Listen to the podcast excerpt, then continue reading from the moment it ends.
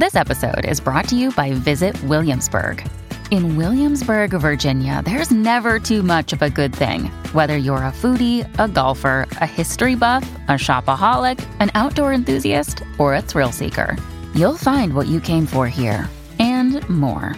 So ask yourself, what is it you want? Discover Williamsburg and plan your trip at visitwilliamsburg.com.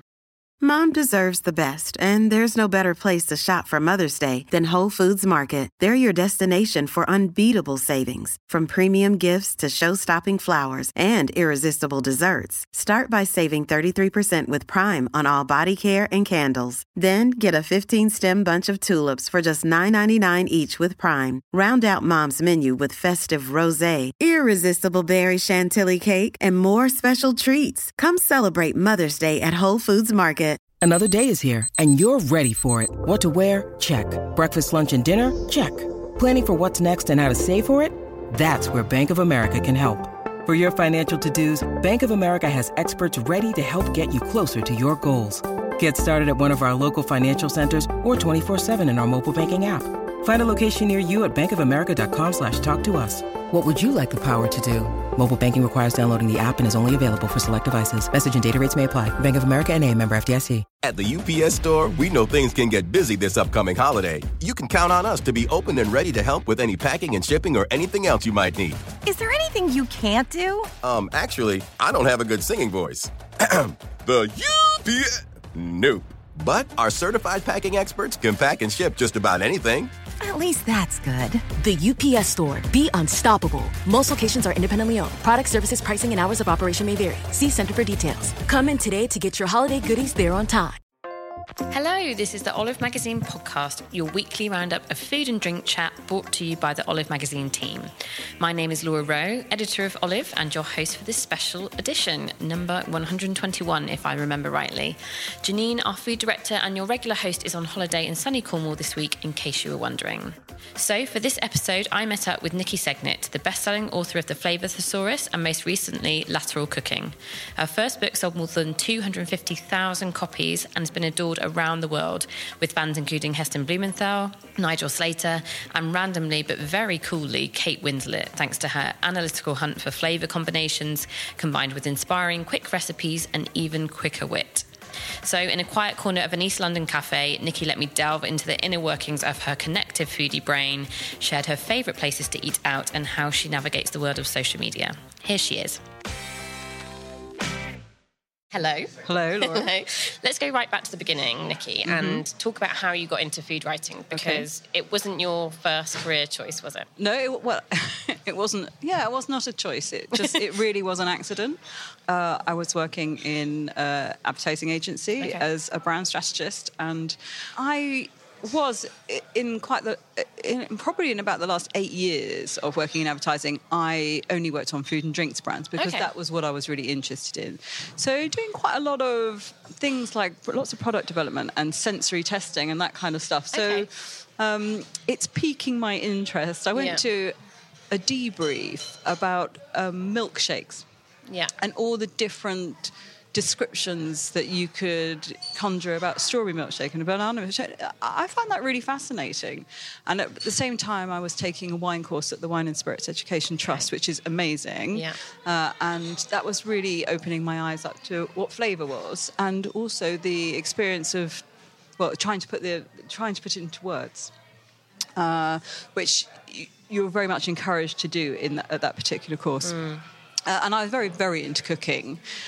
Uh, and I think there was probably a lot of stuff about Heston Blumenthal and the flavour combinations, things that was starting to be talked about, things like chocolate and chili and. Um, you know, he was doing he was doing oysters with passion fruit, and uh, I just started to think, oh, this is really interesting. What I wonder why one thing goes with another. You know, uh, I'd like to know more about it, and I just assumed because there are about a million food books published every year. I Yeah. thought, well, I'll just go and buy one, and I went to the shop and they didn't have anything. And then I started scouring around on, you know, on Amazon UK, mm. Amazon USA, and there wasn't anything. So I had this idea that, oh well, you know, I should write one. and then I could, yeah, exactly. That light bulb moment. it was a light bulb moment, but then I and then I didn't think any more about it. But I was sitting in my office a couple of weeks later when the title "The Flavor Thesaurus" just popped into my head from nowhere. Wow. So that, I, that Malcolm Gladwell talks about how your brain carries on thinking about something when you're not really conscious of it, and that, that could have been that. And I just I was quite breathless.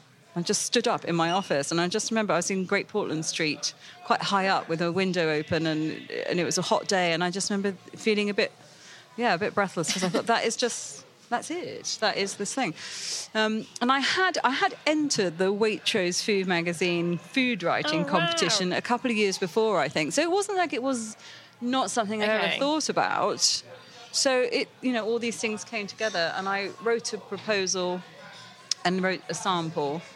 Um, you know, and slowly that came together, and I um, took it to an agent, and uh, and then the agent took it to lots of publishers, and lots of publishers turned it down, and then eventually it, it found its it found its person. You know, Wow, it must have taken so so much work though, because it's it's much like your new book, which we'll come on to. It's seemingly so must have taken so much work. It's so complex, um, so much research. It's it's not kind of a, a light overview of things. To get your kind of little entries on the reason why lamb goes with mint or oysters go with passion fruit, you must have done a lot of research around all those individual things. Yeah. So, how long did it take? it took from three that? years. Okay, that's a long time. took three years, which you know now seems relatively short, but. Um, when I when I set out to write it, I really thought that it was going to be a question of going through lots and lots of my favourite food books and pulling out quotes. You know, these people say this about this pairing, and and this chef says that these two go well together because. I mean, really expecting quite a lot of science as well. Yeah.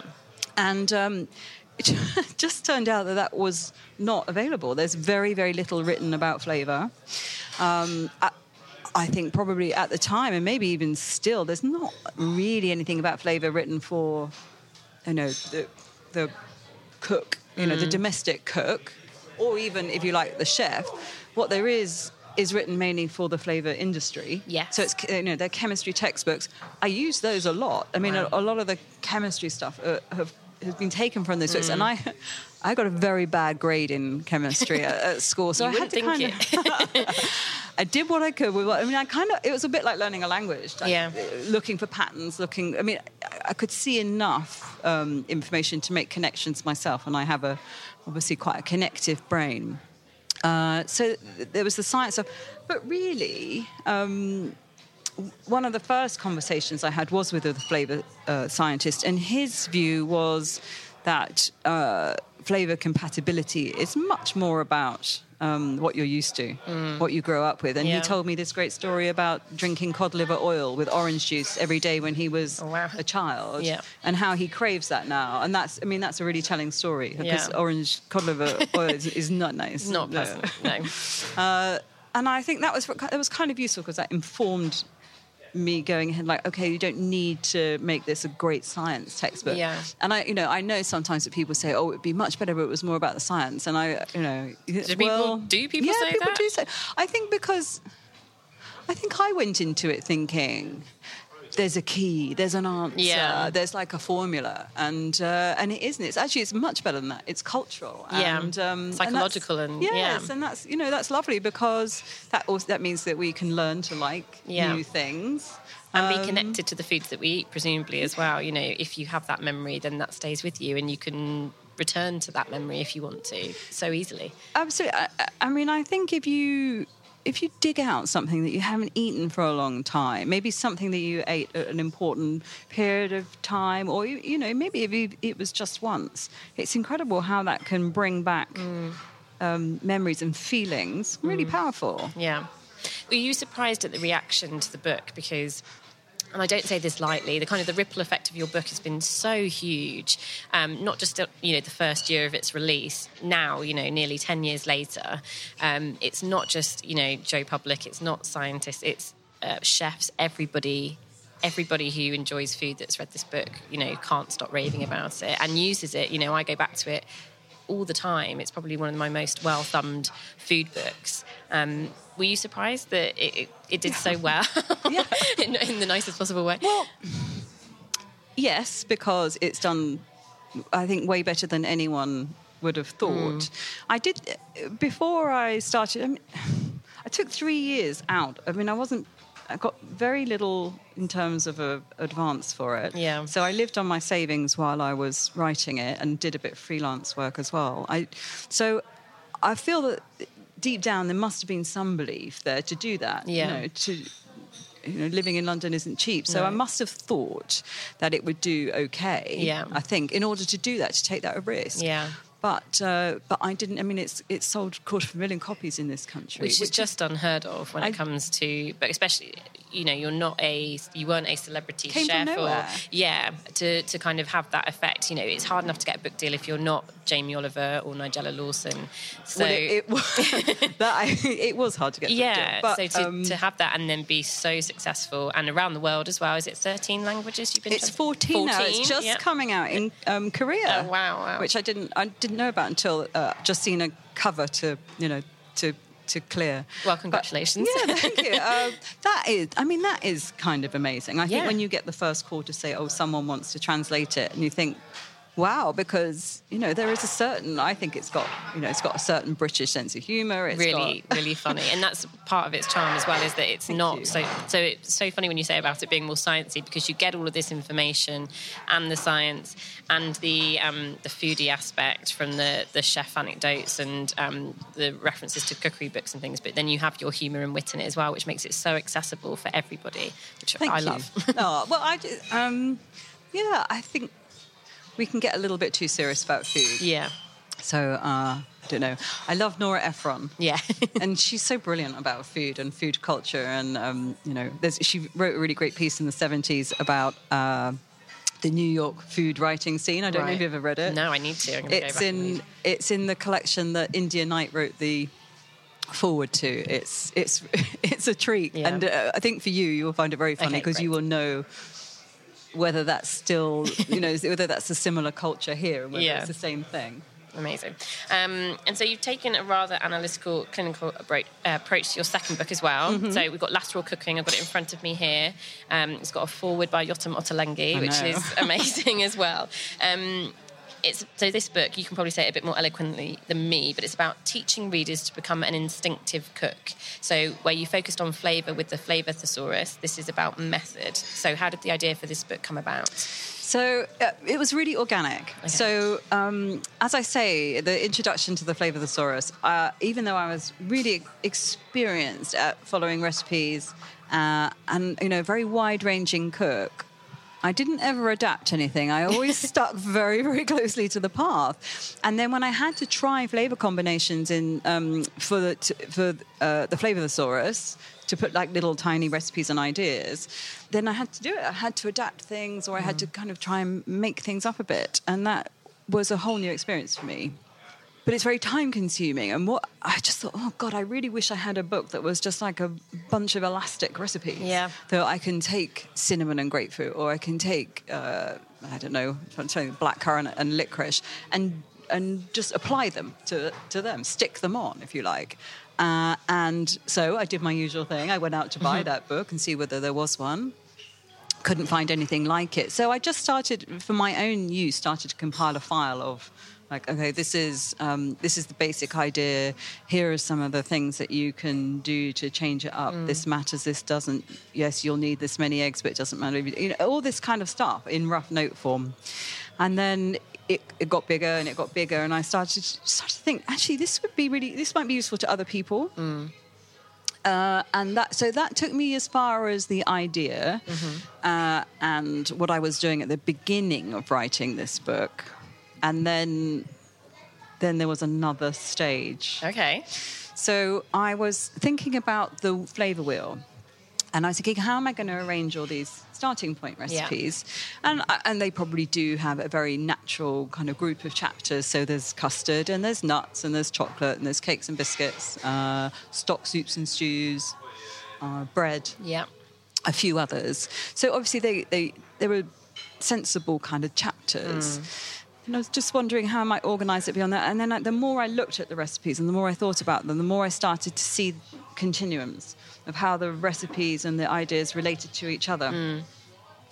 And that that was great because I got very excited about that because I say my brain is super connective. That's its thing, and it must be. And uh, and then, but that meant kind of going back and then really looking at everything, spending quite a lot of time dividing things into groups and seeing things as themes. Yeah.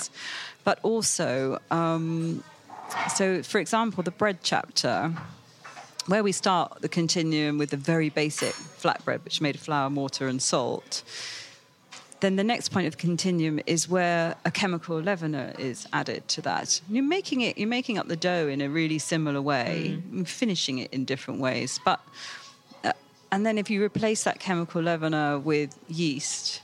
Uh, and then you st- start bringing kneading into the equation because of the, you know, be- because of the yeast and the gluten.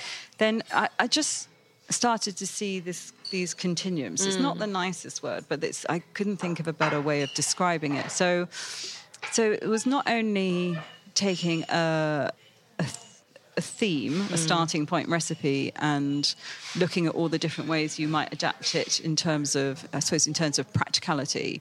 What different flour could I use? Am I able to, you know, can I use water or fruit juice or stock as a liquid in this? But also lots of, you know, flavors and variations. So for flatbread, the flavor and variation might be using coconut along with the flour to make Yeah. it something called a pol roti, or it might be using uh, oatmeal uh, and a bit of lard to make an oat cake instead. So they're, they're like the flavors and variations on flatbread. But then it's seeing those starting point recipes in relation to each other. So it, it, in the end, everything is connected. Yeah. Everything's about sort of seeing, uh, seeing patterns and themes. And the practical application of that, or the use of that, I suppose, is not only does it make the world seem a very beautiful place when Yeah. you see it all connected up, but you think, oh, well, I can make that. I can, Yeah. I can, I can add water Makes to everything flour. accessible. Yeah. Um, so that means I can make all those flatbreads and I can make all of those crackers and I can add some seeds to it and I can also actually the flatbread and cracker uh, starting point recipe. If you make it with buckwheat and flour, you can make Japanese nihachi noodles. Uh, Sure. So I mean, it's just okay. So you you learn one thing, Hmm. and I could cook something with that one thing every day for the next month. Yeah. you do something different with it, and not only does that mean that you master a technique, Yeah. you just you be very confident and you can start using different ingredients in it because you know you've learned a bit about how it's supposed to work. Well, that's the thing. You're making food so accessible. You're giving the reader confidence, but you're actually breaking the rules of food writing because you're always taught as a food Sorry about writer. yeah, you're doing us all out of a job here. Um, you're always told not to give options because. In the nicest possible way, listeners, you have to kind of treat your reader as an idiot because um, you know you don't want to give options because that's when it can go wrong. Um, so we don't treat you like idiots, but you know what I mean. You know, it's it's keeping it nice and simple, Hmm. and also you know you need to be able to be able to give them another recipe for something else. That's Yeah. how we that's how we make our money. But in your book, you're giving some serious good value for money. I need to give this statistic here. So um, I didn't count personally, but it's something like um, so there's 70 uh, more than 70 base recipes um, for every, from everything from flatbreads to um, cakes, biscuits, whatever, then is it something like 500 leeways? I didn't. I didn't count them either. 500 leeways and then 600 flavour combinations. All right, okay. So that's a lot of uh, recipe and um, instruction for your buck. there. Yeah, and they're just there to get you going. Yeah, which is amazing. Um, so I'm actually going to read a little extract um, from the Hollandaise just to give you guys an idea of, of how this book works, which I just think it is so clever. So we've got Hollandaise here, and again, it's got Niki's sort of signature. Just lovely turn of phrase and things. So, turning melted butter into hollandaise miraculously banishes its greasiness. Uh, mixing up the following quantity by hand isn't too painful, but I would nearly always choose the machine method over the stovetop. There are those who consider this cheating and call the results butter mayonnaise, but I've never had any complaints, um, which I just love. And I, I would definitely favour the machine method too. So, and then the recipe obviously is relatively simple. You've got egg yolks, salt, lemon juice, butter, and white pepper. But then you've got all these leeways as well. So you've got that you can say you can make it with more egg yolks, but it might taste a bit, uh, which make it more um, stable, but it might taste a little bit more eggy. You talk about instead of using lemon juice, you can use a vinegar reduction and give tips for that. Um, you say you can use clarified butter instead of regular melted butter. Um, and you can use uh, instead of pepper, you can use cayenne or Tabasco. So the, the it seems like the possibilities are endless in the book, which is just wonderful. And I think, I mean, that's the the starting point recipe and the leeway. Mm. And I am, you know, I have a very normal domestic kitchen, and I am the kind of person who, you know, I would read a recipe, and if it says you need this amount of butter, and I was 15 grams shy. I would think, oh, I don't have enough, and I so I'm always I always need that kind of information. Yeah. I mean, there's quite a lot of different sizes because again you know when you read a recipe particularly at the moment now that there are lots of american size Yes, things cups in it, and yeah. not i mean more like the sort of the 10 inch pie plate Oh, and the enormous cakes that Yeah. have come over on the basis with the sort of um, I suppose online recipes have, have changed. Whereas you know, I always I always had a 17 centimeter and 20 centimeter Mm. cake. tin. I kind of prefer that. I prefer making slightly smaller things. I've Yeah. got to say because I don't want to have a mega cake hanging around too long. But it, yeah, with that kind of thing, just knowing little bits and pieces like oh if you actually if you don't have enough flour you could use a bit of almond uh, you know ground almond if you've got it that kind of and it won't break. You can Yeah. still do it. yeah. yeah, I, I mean, uh, as I say in the introduction, you know, well, you know, if you start really, you know, ha- if you apply a lot of these things, then it might go wrong. But if things go wrong, it doesn't usually matter that much. Yeah. You know, it could be a bit, uh, but uh, it's part of being a cook. I, mean, I mm. used to ride horses when I was a kid, and they always said seven falls made a good rider. Oh, and you know, maybe we should have a similar thing in cooking so that people don't feel so, you know, I, I know there are a lot of young people who just feel that it's too scary. Yeah. And that they're Yeah. expected to achieve such great, you know, we see these amazing amateurs on the mm. TV doing mind-boggling things. Yeah. And then there's Instagram, and then, you know, real most domestic cooking doesn't look like that. Yeah. I should post more pictures of what I make. You know, Yeah. they look like they look like a normal person made them. Um, I actually read in an interview that you don't take pictures of food. Is that still true? Uh, that, I have got some of the. I have taken pictures of things that I've cooked for lateral cooking. Yeah. yeah. Because there's no photos in the book, is there? No. There's no photos in the book because it is it is the opposite of a colour recipe book. Mm. It's not a it's not a um, here is this beautiful thing Yeah. and here's how to achieve it. Yeah. It's uh, you know it's it's coming from a completely different end of the telescope. It's a I teaching think. tome. well, yes, and also I think something to get a bit lost in, and, Mm. and I hope that there's something in the way that it's written Mm. that is inviting to everyone that you can, you can, you know, you can do a lot more than you think you can because you've probably made something like something else. Yeah. So it's you know it's just a question of learning one or two steps sometimes rather than Yeah. a whole. You know, like if you've made a loaf of bread, it's not that big a. I mean, it's hard work to make a brioche, but it's not a huge jump from Yeah. there. You've done most of it before. yeah.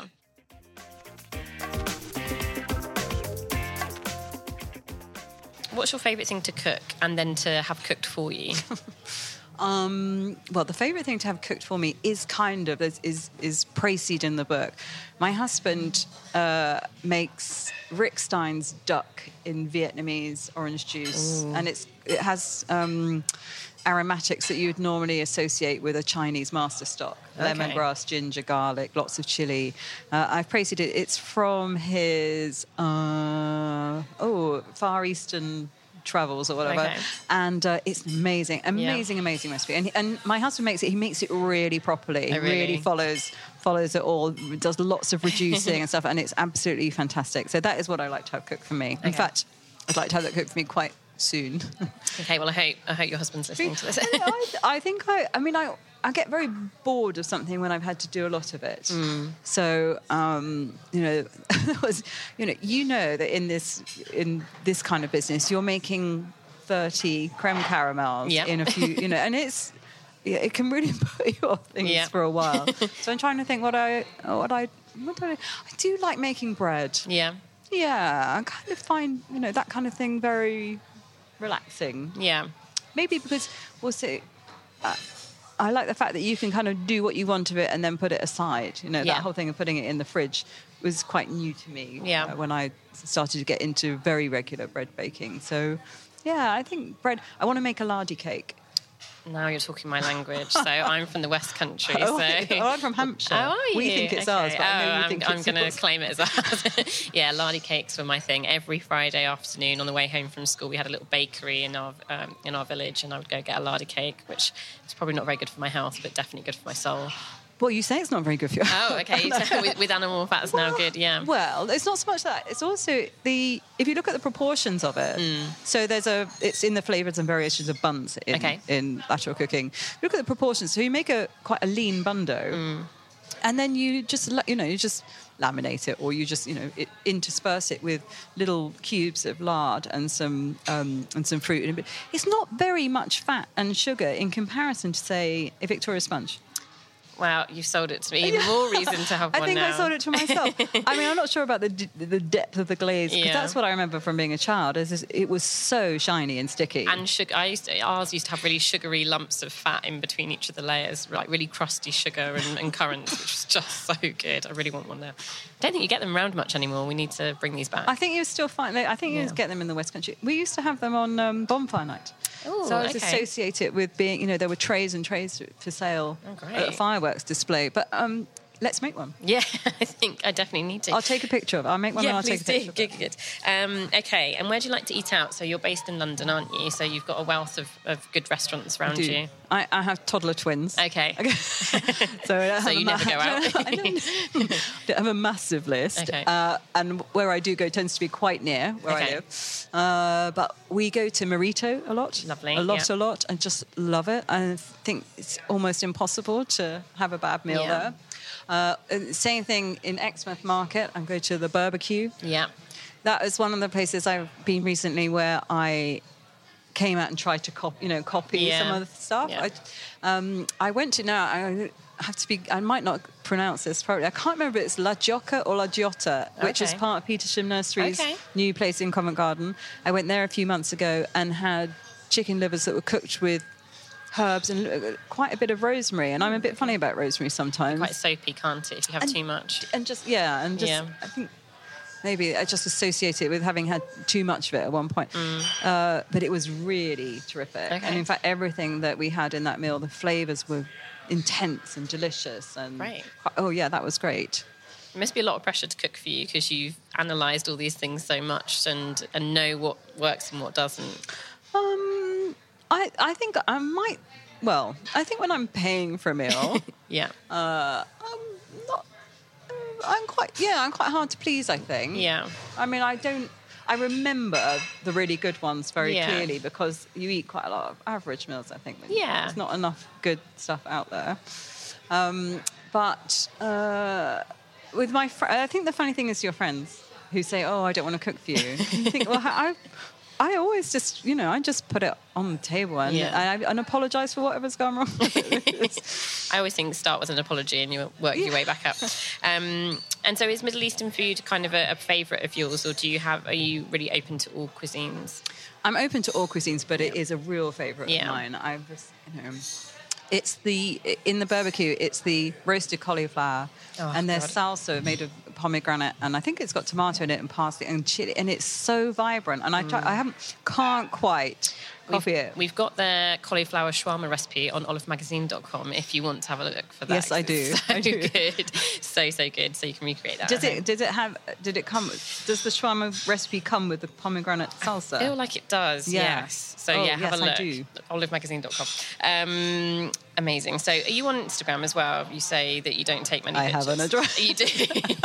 You're on Twitter, aren't you? I am. Yeah, and you just changed your profile name, haven't you? So tell our readers what Oh, okay. Yes, what well, it, it was a really rubbish name. It was at Flav Thesaurus because uh, because I can't remember why, but um, maybe you couldn't fit the whole name in. I can't remember. And now it's even more embarrassing Why? because because it says. At real Niki Segnit. It's the most pretentious thing ever, right? For somebody who's not at all famous. It says at real.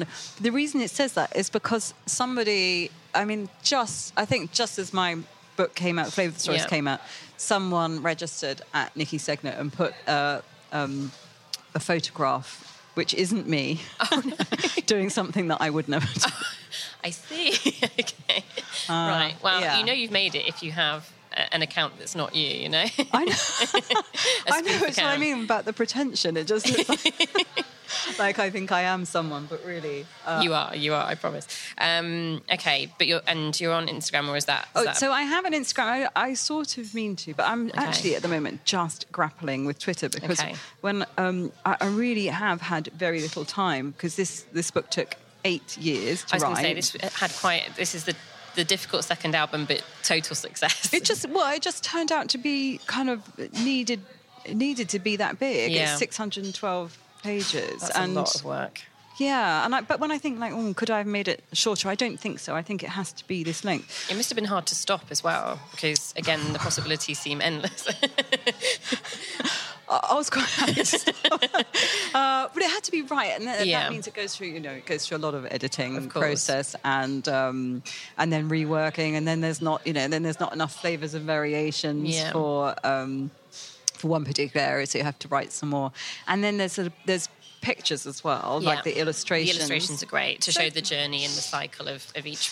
Yeah, each so to include things that I haven't had space or anything I particularly wanted to write about. So other, so for example, I suppose with the you know meringues, it will just be Mm. a whole load of different things that you can do with meringues. So not just you know piping it into shapes or whatever, but remembering, reminding people if you've got some left over, you can add it to sorbet, Yeah. or you can make a you can make a cocktail with it, and you can do the you know just blah blah blah, all the Mm. different, just a, a visual um, kind of quick reference. Yeah. So. Uh, Hard to stop. I'm glad it's finished. Well, my next question was going to be, what what's next? Do you have another one up your sleeve, another problem solver? Um, I have another book already Oh, commissioned. wow, yes, wow. so uh, No, I- no rest for the wicked, then. no, no rest for the wicked. I mean, I really I started lateral cooking pretty much the moment I put my pen down from the Wow. Flavor Thesaurus. At that time, I didn't have anything else to do, so Yeah. that was okay.